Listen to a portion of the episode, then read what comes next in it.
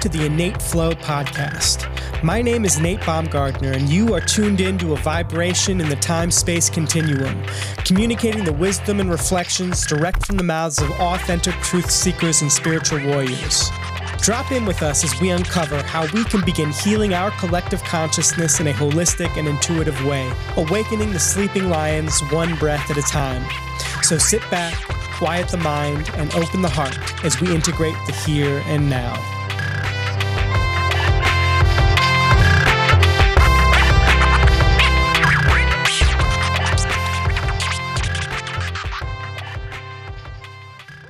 William Arthur is a jewelry maker. He is a frisbee golf player. He is an all around rad dude who I will be getting to know on this podcast. Thank you for joining. Will.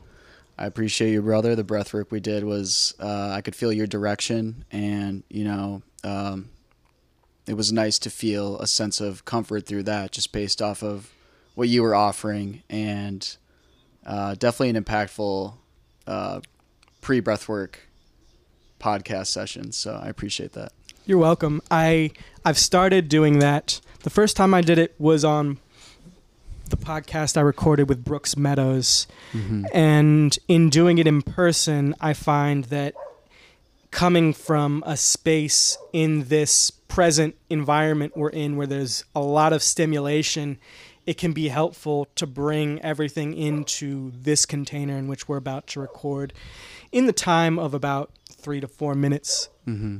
So, thank you for that reflection. And I would love to jump right in into your hero's journey, starting with your childhood. Where did you grow up? I I appreciate that invitation, and it's something I'm definitely interested in. You know, actively exploring myself, especially on a podcast, because my situation was definitely uh, unique. You know, we all have our various um, dynamics with our parents and families and things along those lines. The places we grow up, uh, how close we are with our families and things along those lines, the schools we went to, the experiences we've had. But I grew up in a small town called Cedarburg, Wisconsin, just north of Milwaukee, Wisconsin, which is uh, one of the more well known cities in Wisconsin. Uh, we have Madison, the capital. Uh, I'm currently based in Milwaukee on the east side.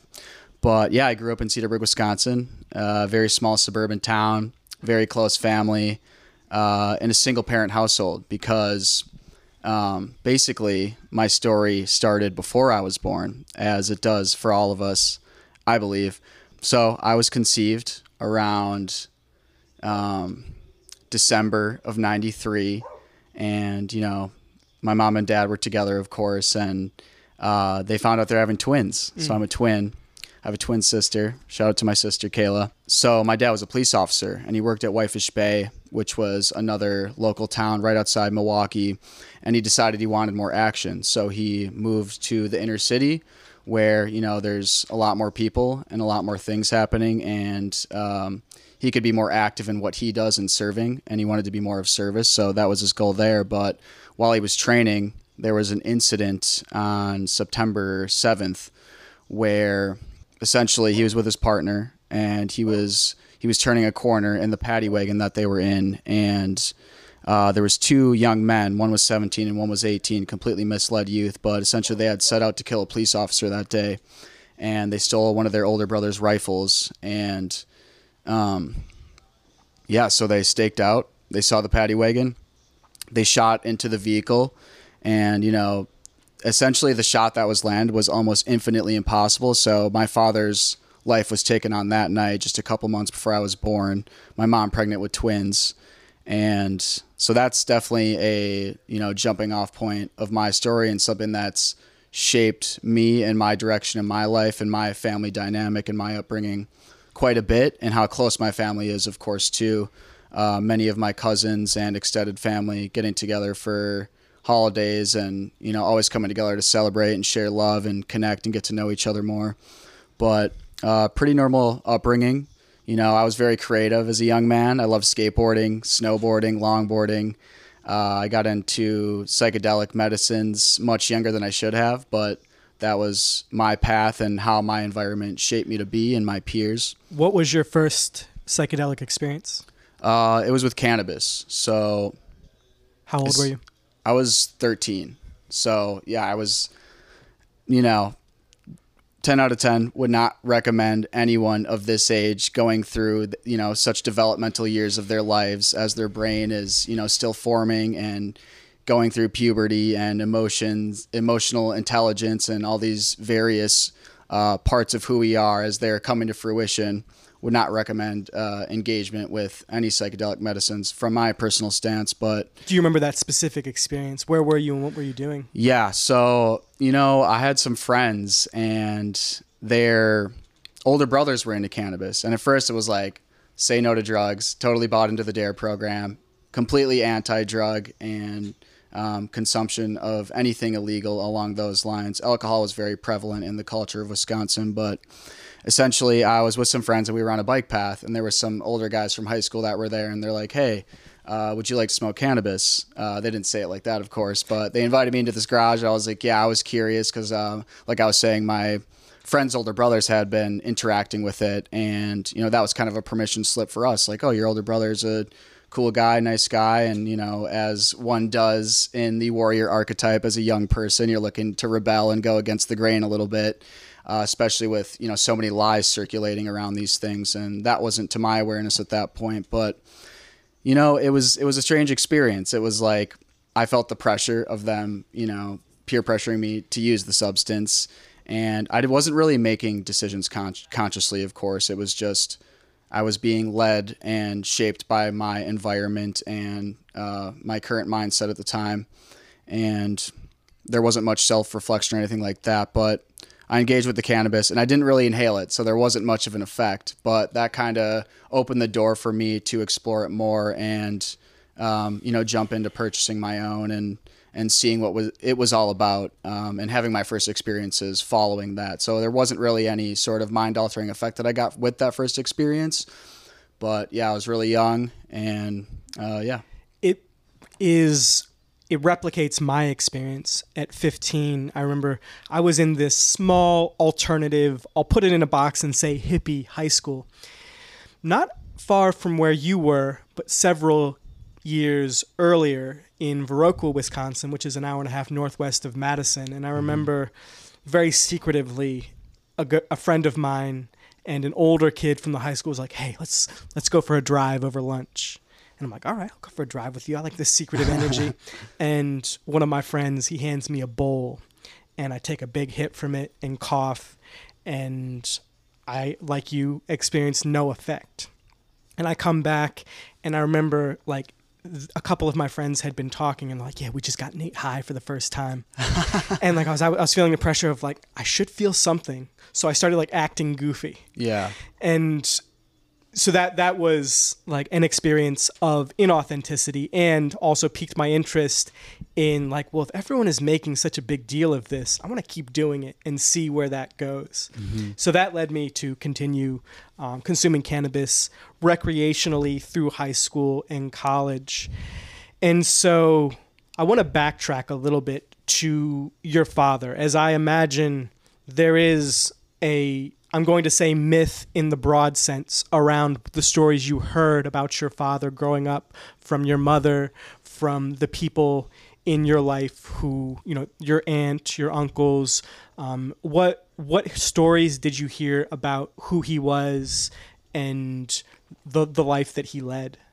Yeah, um, you know, I'm still learning a lot about him, and that's something I am setting out to actively pursue. You know, a better understanding of his energy and who he he was and what he had to offer as an individual. But I know he loved his friends and he loved his family and he loved to have fun. And his sense of humor was definitely definitely oriented in a similar way to mine. I like to you know, engage with fart jokes and just like really silly, um, you know, what could be considered, uh, you know, humor to a younger age group. But um, he was a protector. He was someone that liked to show up for his people and bring people together for celebration. Uh, he was athletic. He got, I think, the number one in athletics in his division for his police schooling. So that was cool to hear about because I'm, you know, huge into movement and expanding my understanding of, you know the human body and how movement supports us and how it's a necessity. But yeah, that's that's the gist of my understanding of his energy and his character and how he showed up and uh, what he brought to the family unit uh, in terms of his his energy. So, as you seek to learn more about him, what does that look like in your exploration? Yeah, you know, I would say it would start with connecting with my mother more. Okay. Because she was the one that was closest to him and my dad's siblings, which recently this year we got to go on a family vacation to Door County with my dad's side of my family, which for most of my life we've only been seeing once a year um, during Christmas. So that was a great opportunity to really delve into more of what he was like and, you know, what his family was like and experience him more directly. Um, you know, his brother is absolutely hilarious. His brother Joe, my uncle Joe, and um, so I would say starting to, you know, more intentionally engage with the people that were close with him and expand those relationships and and that's something I have resistance to personally because I have these stories where like oh we're so different you know they grew up in a different time and uh, have different views of the world and all these things these things that we can create uh, as far as an opportunity to cop out of doing the work to create the connection and to be the one that leads the way for the connection being someone that has you know done a little more work on themselves uh, in terms of like intentional personal development and study of philosophy and human connection and things along these lines. So for me first and foremost it just starts by taking the steps forward to continue to develop the relationships with people that were close with him and knew him and got to spend a lot of time with him. So that's what it looks like for me. That's beautiful.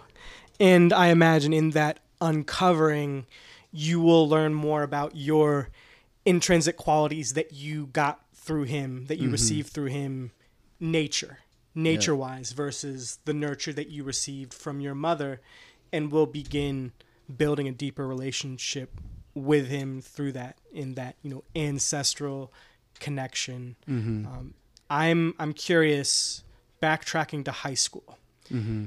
You you've been consuming cannabis you start at 14 which i imagine is eighth grade you're a creative you're a creative minded person what is your high school experience like exploring drugs while also exploring creativity Yeah, that's a great question. And those were some very formative years for me. And uh, there were a lot of seeds that were planted that were helpful in finding the groove that I am on now.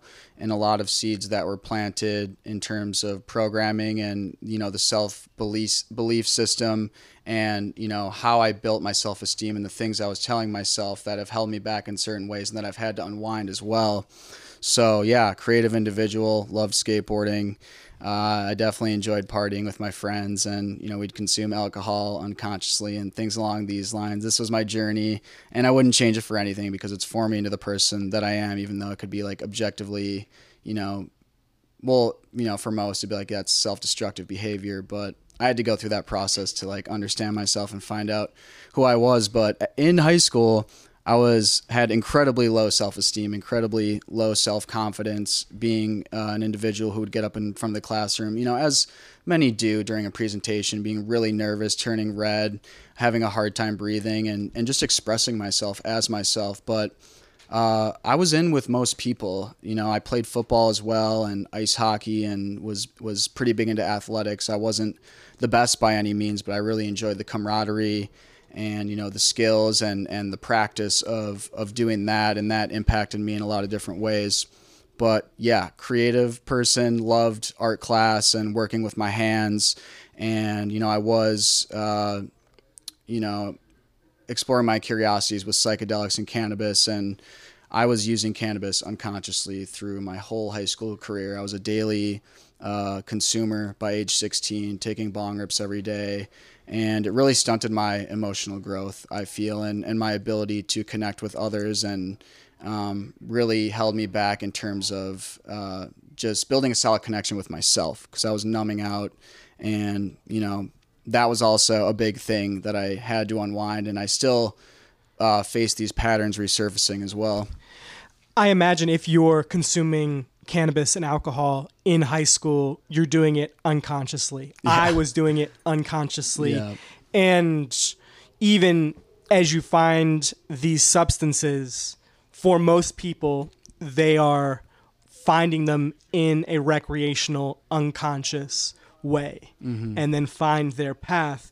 Ideally, best case scenario, they either stop doing them entirely or find what it looks like to do them in a conscious way when they hit that point of realizing how um, detrimental they can be when we do them unconsciously. So Yep. yeah, thank you for for referencing your experience with that um, with your substances in general.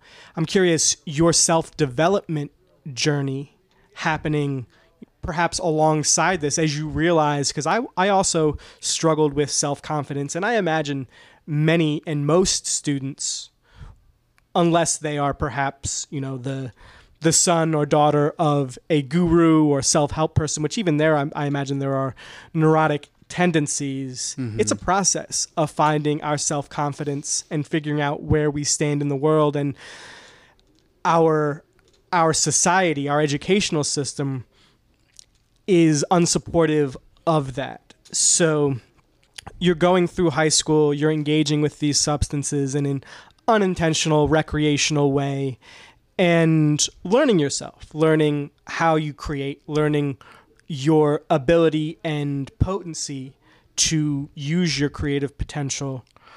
Did you end up going to college right after high school?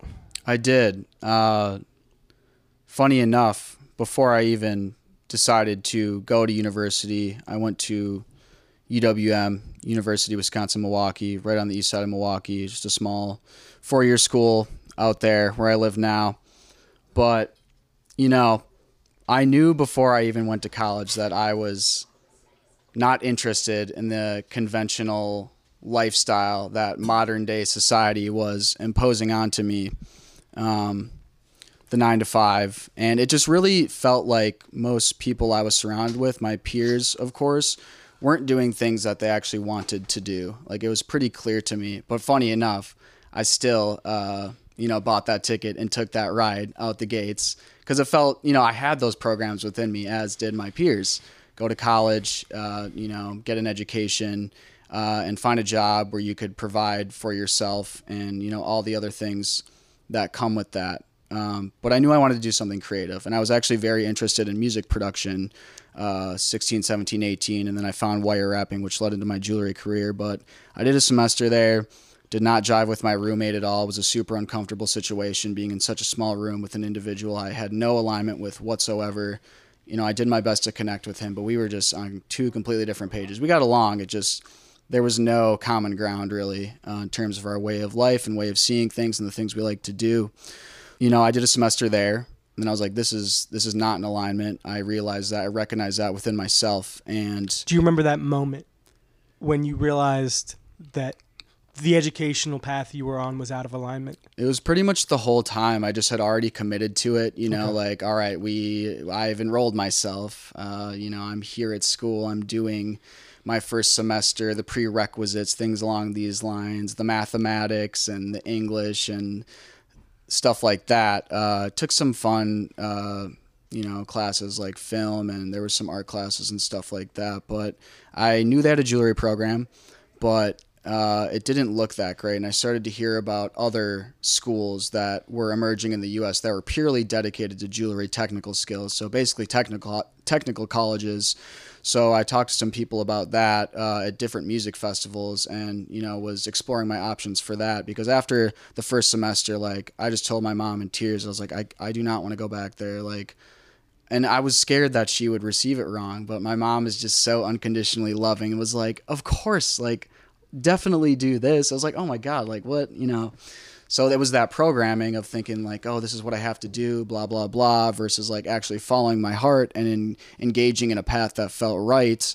Um, granted, it did provide a lot of fun experiences, you know, with friends and you know, living in a dormitory with a bunch of people your age and learning how to socialize and get to know people. So that was very valuable. As was high school for that, uh, being someone that was fairly shy and introverted and someone that liked to be in solitude a little too much and So yeah, there was so pretty much the whole time it it didn't feel the best. Uh, I was just I was looking for a path within the four year college system that felt right for me, and I was just with a fucking microscope looking as much as I could. And I was like, there's nothing here. Like, this doesn't make sense. And then I explored outside of what UWM had to offer and, and found another route that was uh, excellent. So that's the, the call to adventure. My, the call to adventure. Yes, you got it, brother.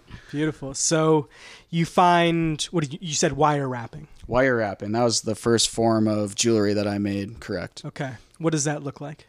So essentially, you know, I was big in the music scene and going to raves and uh, weird electronic dance music parties and being immersed in that culture and uh, you know how genuine people were and how expressed people were through that. And everyone had their own style and just really colorful and wore cool wire wrap jewelry. So i'd see it around and it sparked you know my curiosity. And i had a friend that wire wrapped uh, and he was getting good at it. And I actually bought a wire wrap from him and he's like yeah dude you just go to michael's which is a local craft store. You know, you buy some wire and you buy some pliers and you can just wrap it around rocks. I was like, that sounds sick. Always loved 3D art, working with my hands, recognized that in high school.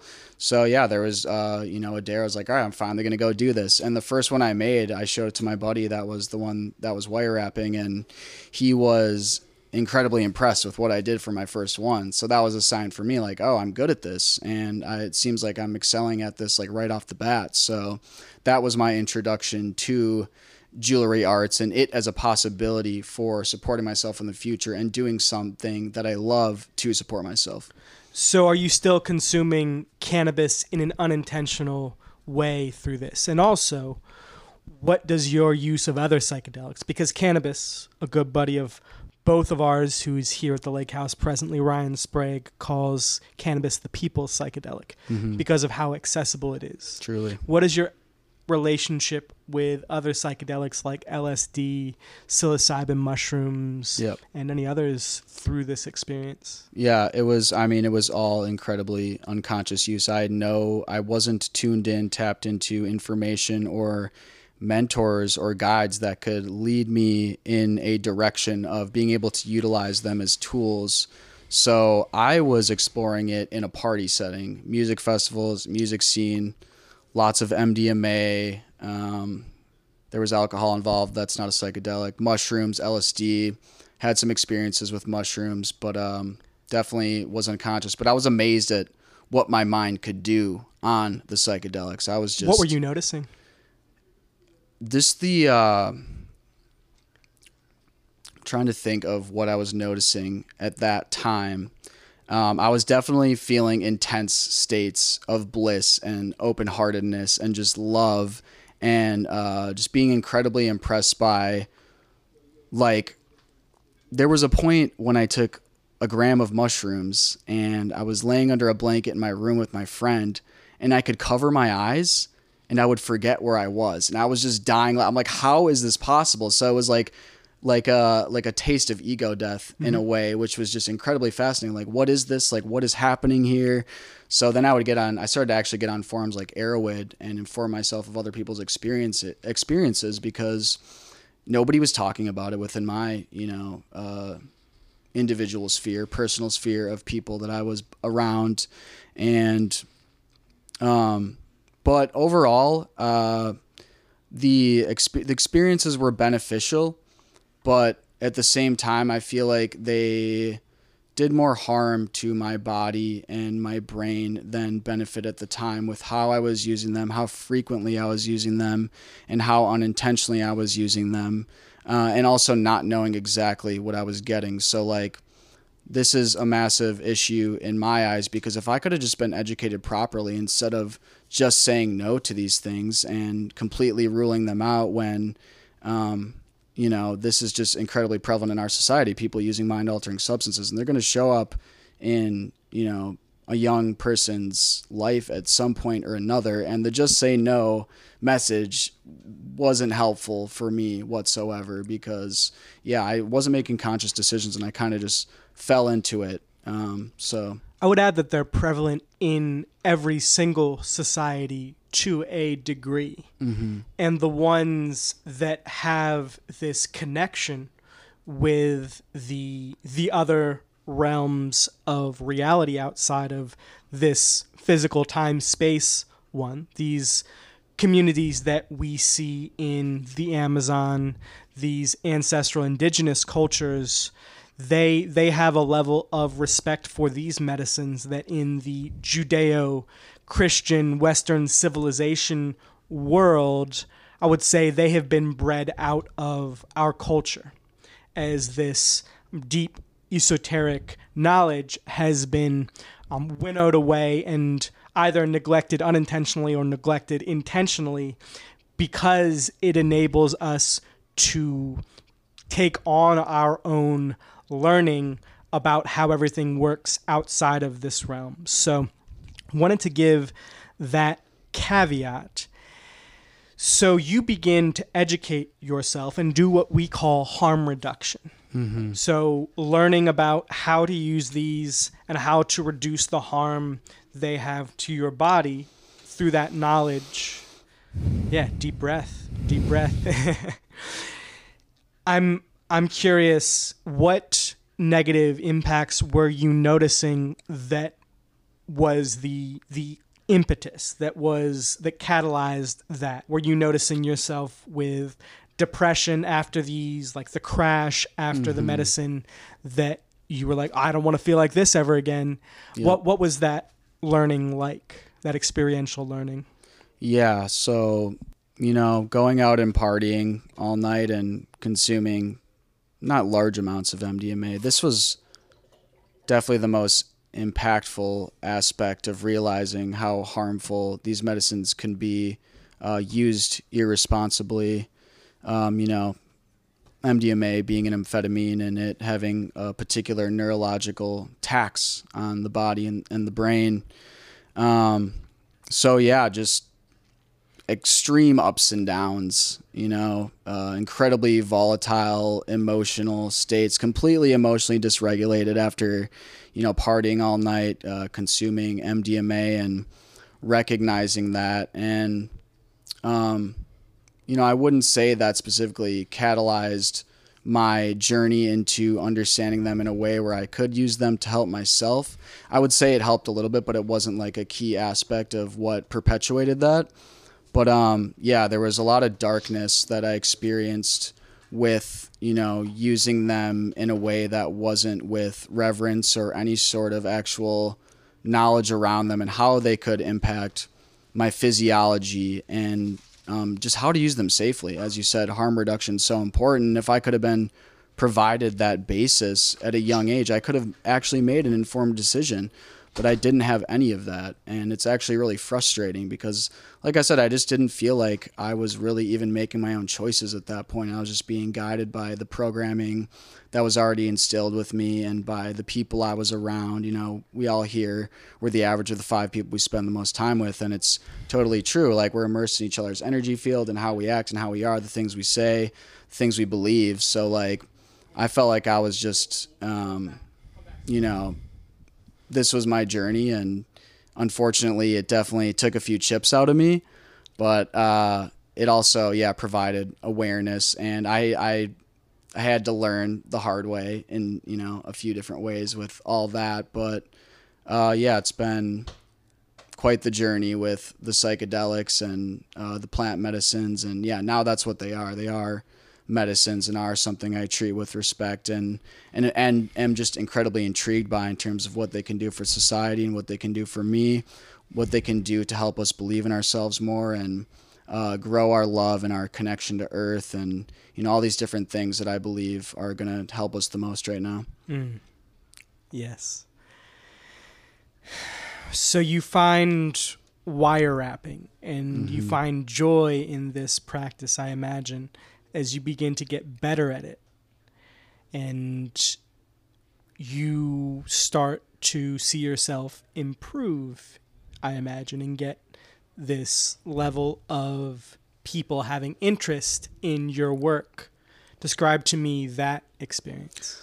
That was wonderful. That was so invigorating to, you know, make something from the heart, make something that was a reflection of me, something I truly loved and enjoyed doing than getting to connect with people over it and um, allowed me to find confidence and, and more self love. Not that I completely outsourced my self love to an extrinsic variable like that, but um, it helped me find strength, uh, you know, and realizing that it, it opened up so many doors in terms of my development and realizing what I'm capable of.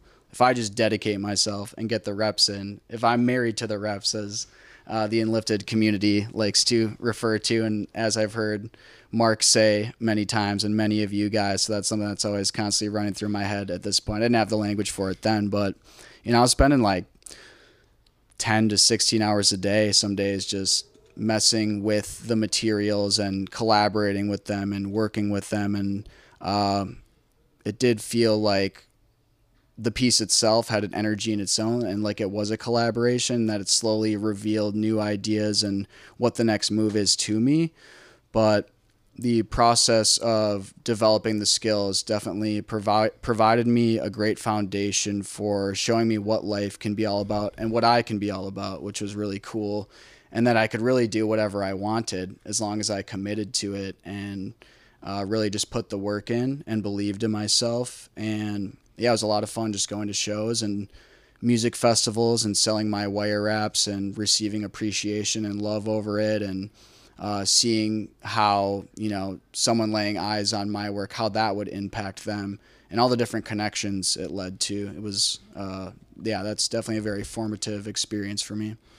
What did your relationships look like as you begin building mastery in something that you love? You are continuing to explore psychedelics and to go to these festivals. I imagine knowing these communities, there is community around the festival going and the the craft of jewelry making. What did your romantic and friendship relationships look like as you begin finding this craft of yours? Yeah, I mean, honestly, um, my relationships weren't very great, and I didn't recognize that until my body and my heart let me know that I've gone too far with neglecting the practice of relationship because I was purely focused on building my craft to the point of self destruction. So, way too much solitude, neglecting all other aspects of my life, and really just completely imbalanced in the way I was living uh, and engaging with the art form. Granted, another one of those things where like this was my path, and I had to go through that to recognize this. But so honestly, my relationship started to flourish because I experienced a contrast of what it's like to have no relationships of depth because I let myself get to that point and I realized I had to change otherwise I would be in complete turmoil and depressed and anxious and and just cowering uh, to fear, not having the skill of even like having you know a basic conversation with someone and just learning how to connect with someone and be myself because I wasn't connecting with other people. Granted, I was, but I was relying, like in the music festivals, you know, the shows, but I was relying on substances to open myself up and to feel well and to feel comfortable within myself uh, in those situations. So, um, you know, that definitely allowed me to realize how important relationships are and community is and that I needed to find a better balance with my work and my art and my creativity and the medicines relying not you know understanding that I cannot rely on them as a sole source of creating connection within my life. I can help them prop up my connection and uh, allow them to teach me how to elaborate more on my connection but if I was completely relying on them to feel comfortable and to ignore my insecurities with what it takes to connect and what it takes to be vulnerable, then that was going to just be another thing that held me back. So that there was a lot of light that was shed in a lot of different areas of myself through the plant medicines, through engaging with the music scene, and through engaging with the jewelry solely because I became so unbalanced with it all. So it did provide a lot of insight and uh, growth with my relationships, actually. A mutual mentor of ours, Paul Chek, talks about the pain teacher that can present in our our mind, our body, our spirit, and it can present in the form of a feather, a light nudge in the mm-hmm. direction of the way we're going, a brick, which is a little bit harder, a little bit more definitive, and then a Mack truck, which can slap us upside of the face and say, "Wake the fuck up." What was your come to Buddha moment that things were out of alignment? Yeah, just I wasn't I was completely dysregulated. I was emotionally unstable. I had no control over my anger. I had no understanding of how to express myself in a healthy way. Um, so it was def I just came to these points of such darkness that I was suicidal like my neurotransmitters were so deficient after partying that I would just be stuck in darkness. And not to mention, you know, the experiences I had with cocaine and binging on that. And that was definitely the worst experience of all in terms of interacting with substances and the places it brought me within my mind. And um, you know like truly interacting with the devil within me. Um, was there one point that you remember oh there's many but i mean one specifically uh, with the cocaine and the partying and just you know immersing myself in that sort of culture and that sort of scene and community, people that really enjoyed binge drinking and going to bars and doing cocaine till six in the morning. I mean, inhaling that stuff in your nose all night, like really fucks up your nasal passage. And uh, there was essentially a night where I got alcohol poisoning. Um, you know, I was fine. I, I didn't really get much sleep. I wasn't fine. I mean, I was fine in terms of I was conscious and awake and fine. But the next day, it was just like I got up, instantly felt the field of vomit, went to vomit. As I was vomiting, nose just started like gut or uh, blood just started gushing out my nose like a fucking river and i was just disgusted. I was completely disgusted with my behavior and what i had done to myself again because i had been in situations like that before and it was just i was just in so much pain. Strong stern smack from the pain teacher and i had many other instances like that so i needed to receive the lesson like quite a few times to realize that i can't keep doing this and i need to change the people i'm hanging out with and I need to treat my body right so I can regulate and actually feel well just on my own and not rely completely on these, you know, peak experiences, uh, you know, quotations on that to like, you know, give me, provide a, a feeling of feeling well and comfortable and like I was, you know, happy. It was all just an illusion of that, really. So that was definitely a big wake up call, just, you know, biting the dust many times, interacting with substances and partying way too hard and just trashing my body. And I was in that cycle for quite some time. And yeah, it was, it was a tough time for me. So you hear that message and there is a point where you act on it. When do you start acting on it?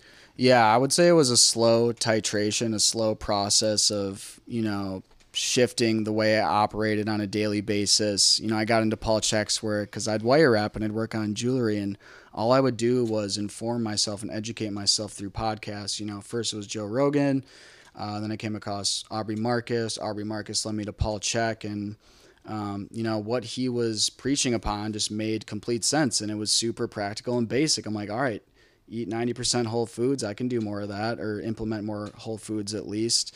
Uh, you know sleep hygiene the importance of that the importance of breath drinking uh, you know clean water um, thinking in a way that is conducive to a healthy relationship with yourself things along these lines. And basically I just began to self-reflect and slowly implement different health practices. Got really big into movement. I joined a CrossFit gym, and that was like my first introduction to super, a super vigorous, steady movement practice.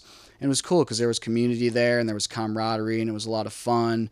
And you know, I saw my body starting to change, and I started to get the body I wanted, and I started to feel better now that I was focusing on these, you know, basic wellness uh, variables and just giving my biology what it needed and continuing to expand my horizons and learning to have fun in healthy ways, you know, going snowboarding or traveling or, um, you know, various sorts of activities that actually were fulfilling and didn't involve like partying my partying until, you know, until a point of self destruction. So, uh, that that's how the shift looked for me. And you know, it's a never-ending journey of learning how to optimize and learning how I operate best and feel best in the world. What does that take?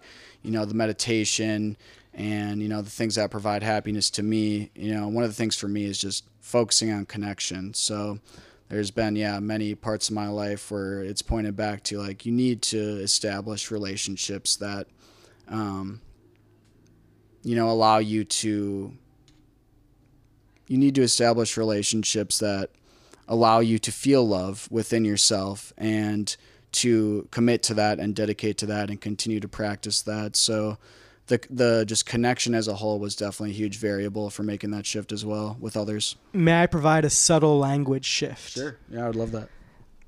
I get to build the relationships that enable me to feel love Mm-hmm. for myself, that reinforce my capacity to hold the love that I have for myself, that then I get to share with people and they reflect it back to me, Mm-hmm. rather than this being a demand that I put on myself. Yeah. It's an opportunity. Mm-hmm. There's the Hermetic principle as above, so below Mm-hmm. the principle of correspondence.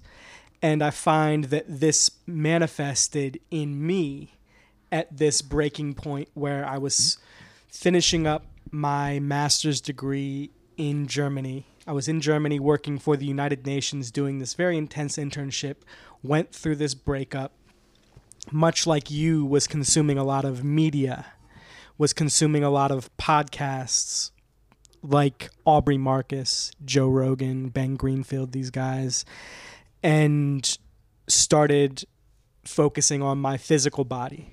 And that tends to be the first place that we start because it is so easy to see the change. Mm-hmm. The change is so the direct stimulus that we get from oh i do 20 push-ups a day i start to see my pecs. Mm-hmm. I do sit-ups i start to see my abs. And then that leads slowly to the personal psycho-spiritual development. What was that learning like as we can get a certain amount of knowledge from podcasts and it comes with true integration true investment in ourself that we start to find these mentors in our life that we are like oh that's that's a life that i want to aspire to that i want to aspire to leading Mm-hmm. so to bring that back to your journey you are you're going to these festivals you're making this jewelry you're getting better at making this jewelry and also finding that when you do crossfit consistently you start to see these changes in your body that lead to changes in your mind Mm-hmm. and you see your relationships start to change and shift as you shift your lifestyle, eating better and spending time around people who have those similar values. Mm-hmm. So so talk me through you are still going to shows, I imagine. You're still producing jewelry and you're now getting into physical development, personal development. You're caring more about the content, the words that you're consuming, your diet, your media diet. What does that lead to? I would say, you know, momentum is a huge theme with all of that. Um, and I do agree with you uh, sharing about, you know, focusing on the ground level practices first, focusing on the body, tuning up the body, optimizing the biology in different ways. And, and it's very interesting what doors start to open up after that. It's this really cool bridge and invitation into, um, you know, exploring the fringes a little bit more as you develop and cultivate, you know, more energy to explore them. Um, and then I just feel very fortunate to have, you know, really just fallen into these mentors from afar.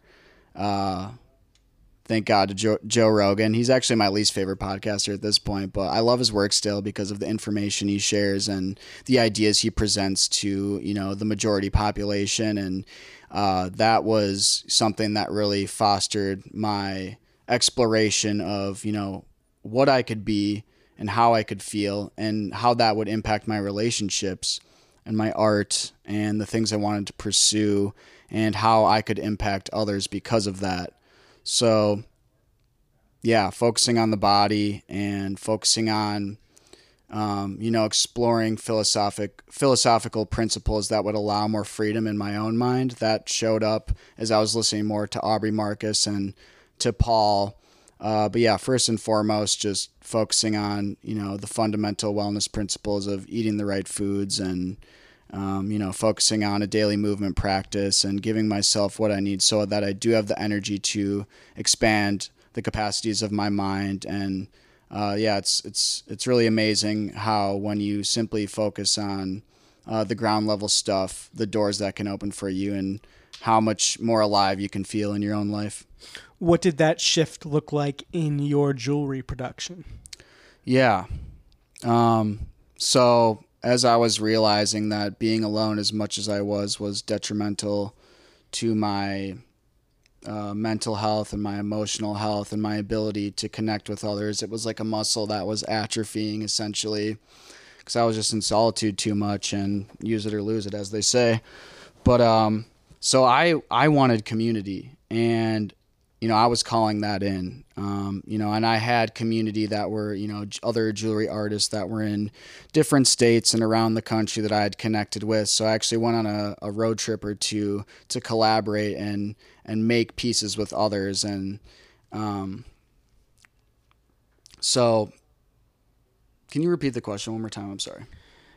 Let's just follow that. So yeah. you're on this trip mm-hmm. making jewelry with others? What is mm-hmm. the creative process on this journey? The creative process, uh, basically, yeah, it presents a new set of challenges, but a new set of possibilities as well. When you bring two brains together to work on one thing, as as you know, collaborating. You know, we are now. And where are you traveling to?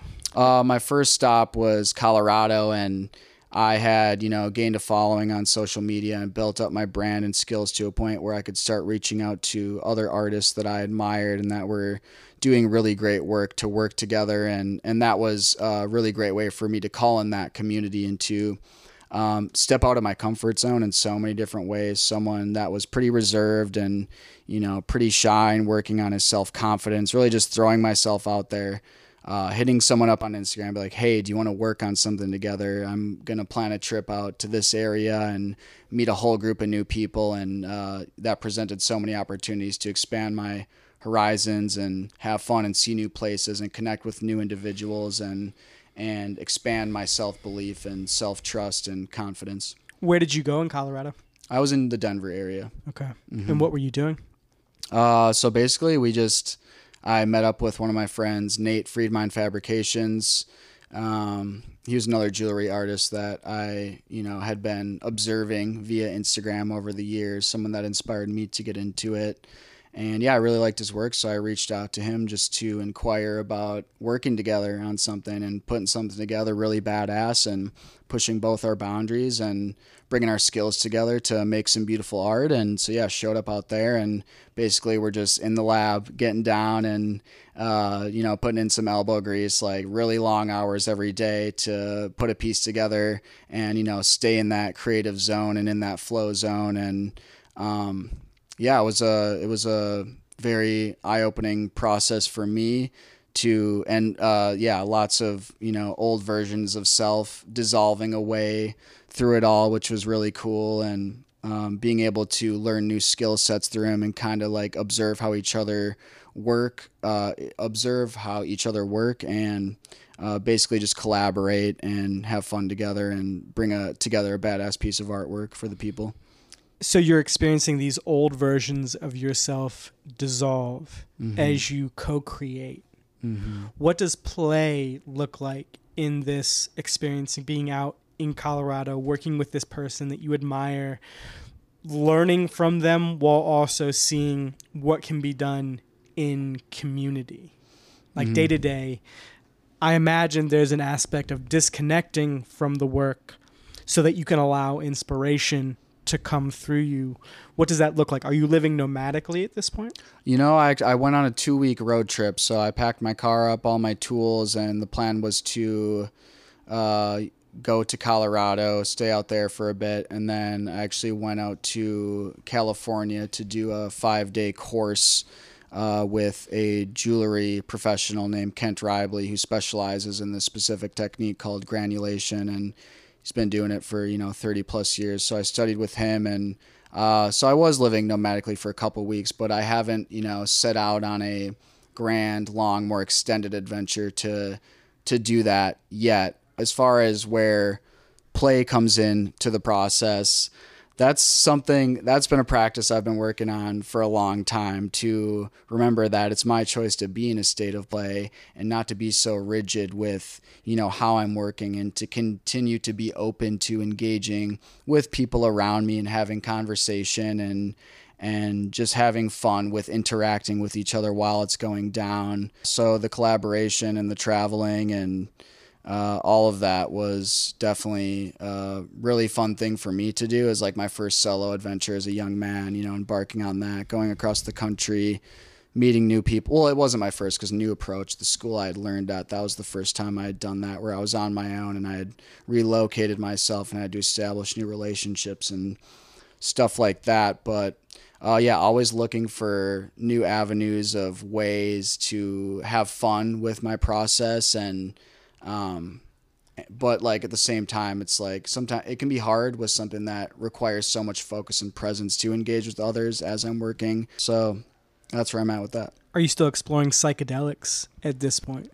Uh, yeah, I, you know, my most recent uh, heavier dose psychedelic experience was with a really great group of guys uh, out at a men's retreat in Vermont that I was at in in July, and um, you know, I was I wasn't totally sure what type of dose I wanted to take because it was, you know, we weren't all taking the same dose. It was up to you as an individual to decide what what what was what kind of journey you were looking for and what kind of outcome you were looking to get out of it. And um, you know, everybody did their own thing. I decided to engage with three grams, which was a dose that I had trepidation around. And you know, just showing up in those containers uh, for me there's already like many mental obstacles to move through because all I really want to do is relax into myself and express myself and have fun and and feel like I'm doing it in a fluid way. And that can be hard because the ego wants to present itself a certain way or be perceived a certain way. So like having awareness around that can already be a challenge and taking the mushrooms was very scary for me because it's like how am I going to be like, you know, I've taken mushrooms with guys like that before and like burst out crying and had cathartic emotional releases where, you know, that wasn't exactly what I was expecting. And, you know, there's part of you that's like, oh, is like, what do they think of this? But, uh, you know, knowing that these are open hearted, open minded, understanding individuals, and they know that the psychedelic experience can produce that sort of effect on someone if uh, that's what uh, is needed within, you know, the person that is experiencing it but yeah, that experience with the three grams and all those guys in beautiful Vermont, just incredible day. Uh, you know, we did a seven directional prayer. We did a really nice light movement practice as we were coming up uh, on the tee. And this uh, sounds like a, a Ryan Sprague ice and iron style. Uh, that it was the ice and iron. Uh, yeah, Ryan was there. You know, he took a smaller dose, I believe. You know, the facilitators wanted to make sure, sure. everyone was good, so they remained somewhat baseline uh, through the experience. But yep, Ryan was there. The ice and iron boys. I felt incredibly supported and just incredibly connected with everyone. And you know, the come up's always a pretty jarring experience for me, and there was a lot of emotions through it. Um, I just remained open and in a place of non judgment, in a place of observation as that was happening. You know, thinking about my mom and realizing that I wanted to establish a deeper connection with her, and realizing that I've said this to myself many times and haven't taken action to the level of it actually happening. You know, realizing that and that being really painful and and at a certain point feeling nothing at all and being concerned about that as well and a certain point feeling really irritable. This was all during the come up as i was just laying there letting the medicine uh, take effect and then eventually relaxing into it and relaxing into myself and um, just being myself around the guys and connecting and sharing laughs and sharing stories and and really feeling confident and in my power. And realizing that I can feel this way all the time as long as I continue to practice and you know treat myself right and as long as that I give myself the permission to do so and continue to expand myself by putting myself in circles like that and continuing to believe in myself and uh, you know develop my confidence through my various art forms and doing things like this. And yes that was one of the most impactful mushrooms mushroom experiences i've had in uh, this year Cool. What has that done for your jewelry making, if you have any reflection on how you go inward and reflect and then connect outward and build a sense of masculine community? Have you noticed any shifts in your artistic expression and creativity as you build a thriving jewelry making business? Yeah. Um, you know, it's a continual awareness process for me, you know, redirecting the way I approach my business and the way I make my art. And in a lot of ways, this year and last year, I've been really dishonorable towards myself in terms of, um, you know, balancing my relationship with jewelry and my business and doing it in a way where my inner artist is really thriving and I feel like I'm just having fun, you know, 90% of the time just because building a business it's hard work and I have to be able to support myself or I get to be able to support myself rather. And um finding the balance of doing things I truly love and and realizing that sometimes those are the things that aren't going to make the money I need. So right now uh, and how you know this these psychedelic experiences has impacted my direction with it um, it's allowed me to you know tap more into and pay t- and it's given me the message to tune more into how I feel and use that as a compass for how I can organize my business and my relationship with my art in a way that allows me to you know have fun and be in a state of play and um, you know basically have a great day every day with the art and as I'm immersed in it and uh, exploring it and building with my team. So it's just helped me solidify a more. It, it's helped me solidify a path forward that serves me more and helps me feel more invigorated in what I do. Granted, there's yeah, there's still a lot of uh, stepping back and reassessing to be done, just because it's yeah, it's a very complex thing. There's so many moving parts and puzzle pieces, and um, you know, you're a business owner. You know how it goes with um, you know cultivating something and and the grind that can go into it, and so it's yeah, it's been it's been a process of just stepping back and learning how to redirect it in the way I want. I was having this conversation on my podcast with Taylor Morgan yesterday, where he was talking about how he has always been a person that did the bare minimum just to get by. And he had this reflection from a person within his business who was working for him when he laid out his vision of conquering the world. He he heard back from his this person that was working for him saying like, "Yeah, I, I don't really see it. Like I I see you saying these things and I don't feel it from you." And having that reflection was like, "Oh shit, I'm falling back into my pattern of you know, just doing the bare minimum to get by. And from the outside, it looks like I'm running this thriving business and I'm doing the bare minimum. And how can I enlist the people on my team that they best understand that vision and feel it mm-hmm. so that they are empowered within our business's vision and mission?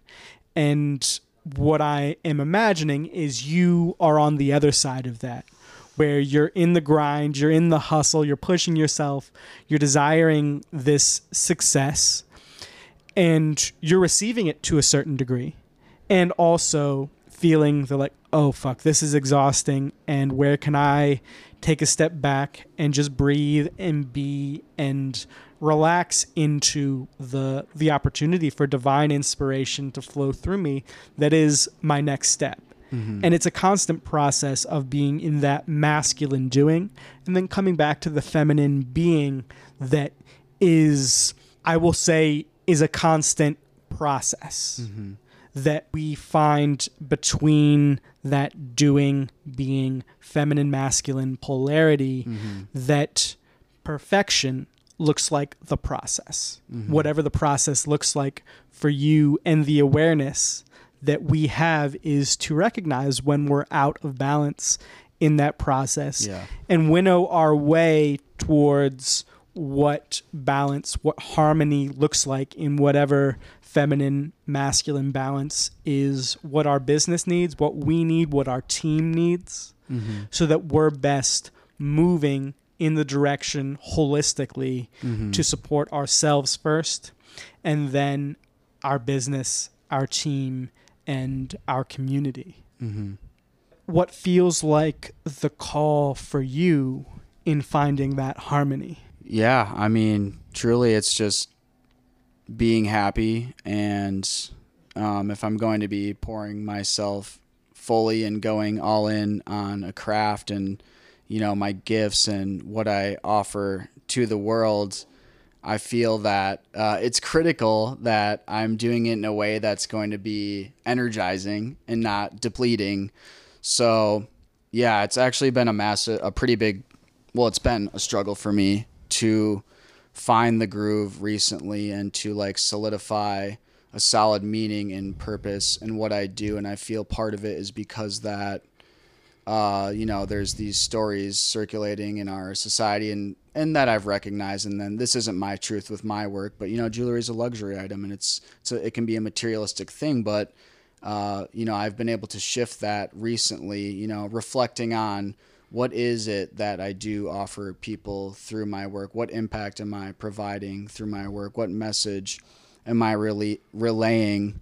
As I've continually reflected on that and explored the words to define what that is, uh, it's created some clarity for me because, yeah, first it's like, what, you know, I'm feeling like I'm not creating the impact I'd like through what I do.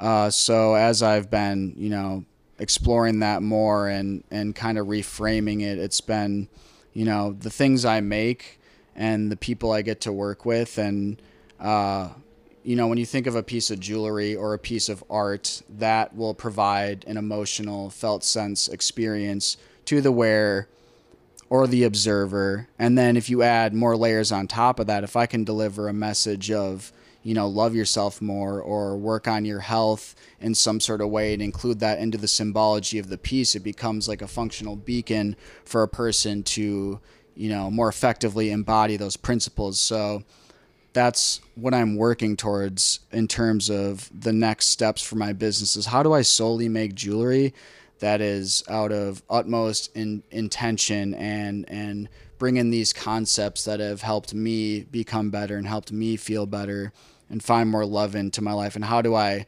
relay that through my through my art? And I am doing that. It's just I know there's more levels to it. And yeah I've been just be bouncing back in between becoming disempowered and empowered and like I said, just all these variables of like how much time do I want to be spending at work? Like how can I continue to expand and delegate the things that I'm not necessarily gung ho about, and um, and move it in a direction where I feel like I'm serving in my full capacity through the art. It it sounds like you're going through the process of growth that can be uncomfortable as you meet your edge. And I've seen a couple of the pieces that you made yesterday evening, in fact, worn by Mark England. One of them is an AK 47 pendant, and another one is an abracadabra pendant. And whenever I see those, I'm like, oh shit. those those pieces of jewelry carry a certain energy that is difficult to describe when worn by him Mm-hmm. Because they have that specific meaning that I Yep. carry, that intrinsic meaning that Mhm. when I see Mark England wearing his AK 47 pendant and his abracadabra pendant, I'm like, this dude who does not fuck around is certainly not fucking around right now.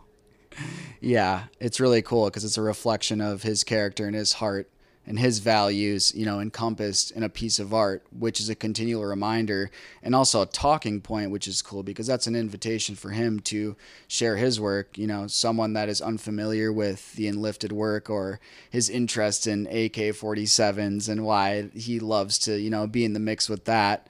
Uh, if he's engaging with someone and they recognize the pendant, it's like, what does abracadabra mean? Well, you know, he's the man to talk to about that. And the, the pendant can be a great invitation to explore that and open that up. And uh, yeah, I want it to be, you know, the work that I do, I want the pieces to be a tool that can provide functional benefit to the wearer and continue to help us grow in the direction that the direction of you know being better people and being better to the earth and working on ourselves and creating more love in this world and less separation and just uh, continuing on the path forward instead of the other way. So yeah, there's all these variables that come into play and um, just all my studies into holistic wellness and philosophy and uh, understanding oneself and meditation and and movement, all these different things is I I'm, I'm feeling super called to bringing them in more in an intentional way into my artwork. So because that's that's just the next step really. Otherwise, it's it feels out of alignment. And